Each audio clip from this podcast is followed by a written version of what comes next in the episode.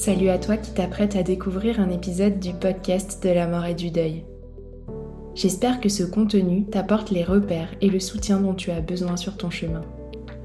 Si tu veux que ce podcast continue et pouvoir entendre d'autres témoignages, interviews et partages inspirants, c'est à toi de jouer en nous soutenant sur notre cagnotte Tipeee.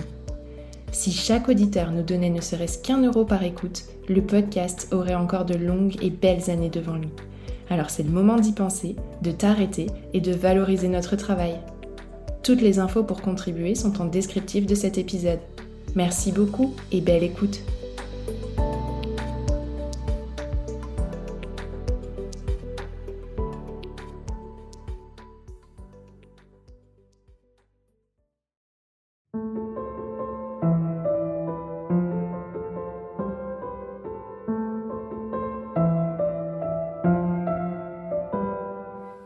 à tous, je suis Tiffany, la créatrice du podcast de la mort. Cet été, il n'y aura pas de nouvel épisode, je prends des vacances. Mais avant de partir, je vous ai réservé une petite surprise. Alors, pour accompagner vos doigts de pied en éventail ou vos cocktails aux saveurs estivales, vous recevrez chaque semaine une petite capsule contenant un message de pro.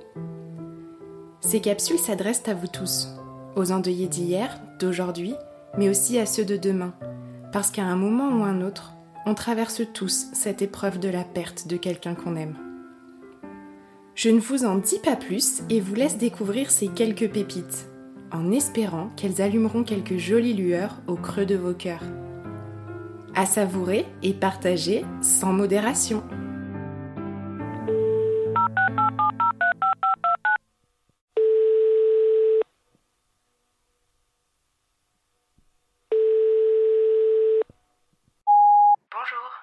Sur le répondeur du podcast de la mort.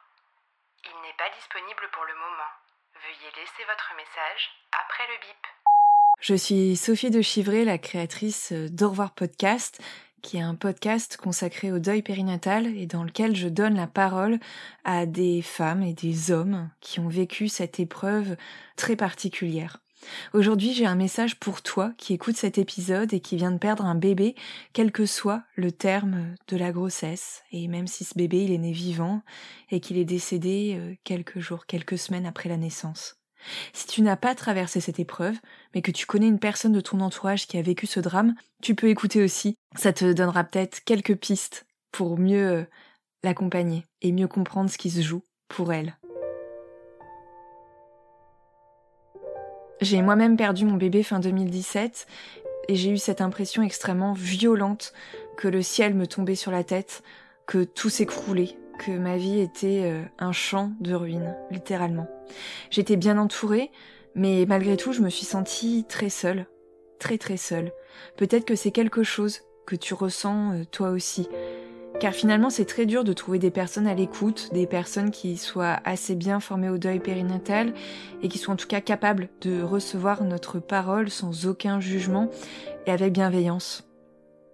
C'est pas facile quand on vient de perdre son bébé et qu'on est en plein postpartum de pouvoir échanger avec sa meilleure amie, sa sœur ou sa cousine qui vient elle-même d'accoucher.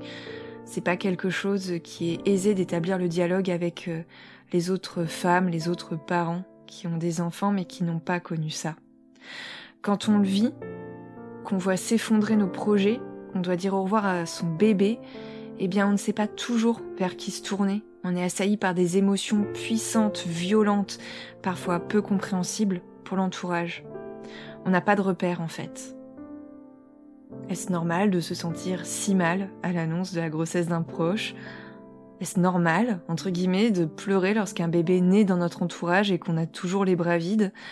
Est-ce normal encore de se sentir mal plusieurs semaines, plusieurs mois après, alors que la société et parfois notre entourage voudraient qu'on se relève vite, très vite, trop vite? Bref, ce sont des questions qu'on se pose et déjà on a beaucoup de mal à y voir clair, alors en plus, quand on doit gérer un petit peu les attentes des proches, leurs projections sur ce qu'on vit, c'est quand même super compliqué.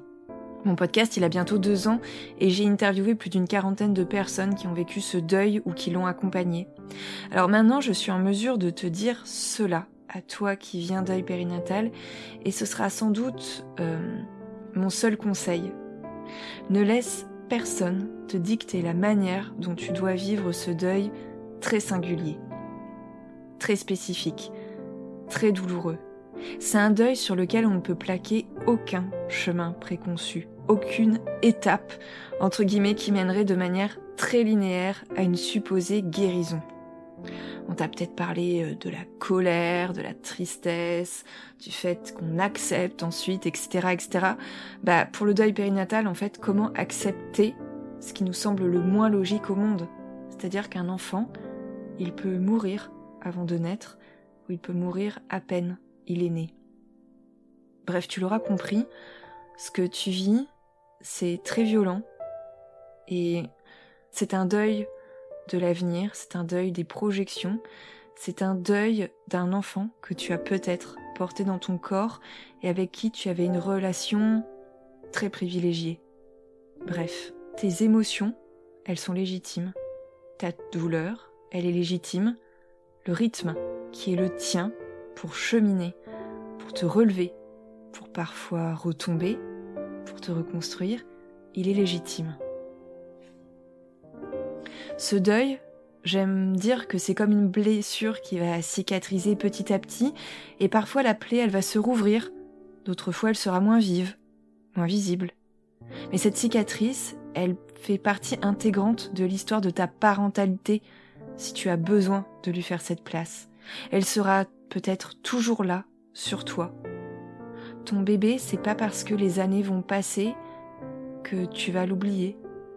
D'un au contraire, tu vivras peut-être d'une certaine manière avec lui, avec son souvenir.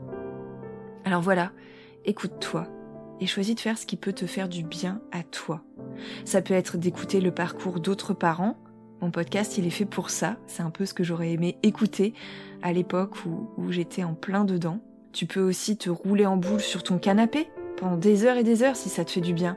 Tu peux sortir en forêt, faire la couture, des gâteaux, lire, rester seul, aller chez le psy, parler, écrire ou rester même silencieux ou silencieuse certains jours.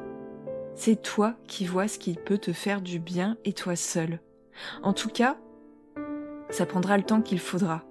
Mais si aujourd'hui tu te sens très mal, très triste et que tu ne vois pas du tout la lumière au bout du tunnel, bah sache qu'un jour elle reviendra cette lumière. Je ne peux pas te donner le timing exact, puisque c'est ta temporalité à toi, et que elle est légitime en tant que telle. Alors voilà, pour terminer cet épisode, je voudrais te remercier de m'avoir écouté. Je voudrais te souhaiter le meilleur pour la suite. Et puis un petit mot aux proches des personnes endeuillées qui pourraient nous écouter. Vous savez peut-être pas quoi faire, vous savez peut-être pas trouver les mots, parce que le deuil périnatal, c'est un tabou qui est très profondément ancré, mais soyez juste là. Dites juste, je suis là pour t'aider, je suis là pour t'écouter, je suis là pour faire quelque chose qui pourrait t'aider dans ton quotidien, parce que tu es triste et que t'as pas la force de faire certaines choses. Peu importe en fait, l'étendue des possibles, elle est infinie pour aider quelqu'un qui a perdu son bébé. Mais juste être là, demander ce qui pourrait faire du bien, bah c'est déjà énorme. Merci beaucoup et bon courage à vous.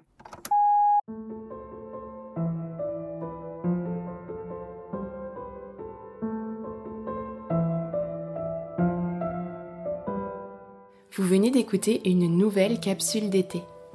J'espère que ce partage aura su allumer une petite lueur sur votre chemin. N'oubliez pas que vous pouvez soutenir le podcast de la mort en ajoutant 5 étoiles sur Spotify ou Apple Podcast ainsi qu'un commentaire, en me faisant un don sur le site internet www.lepodcastdelamortoutattaché.com ou en me suivant sur les réseaux sociaux et en interagissant avec moi. Je vous dis à la semaine prochaine pour un nouveau message et vous souhaite une belle journée.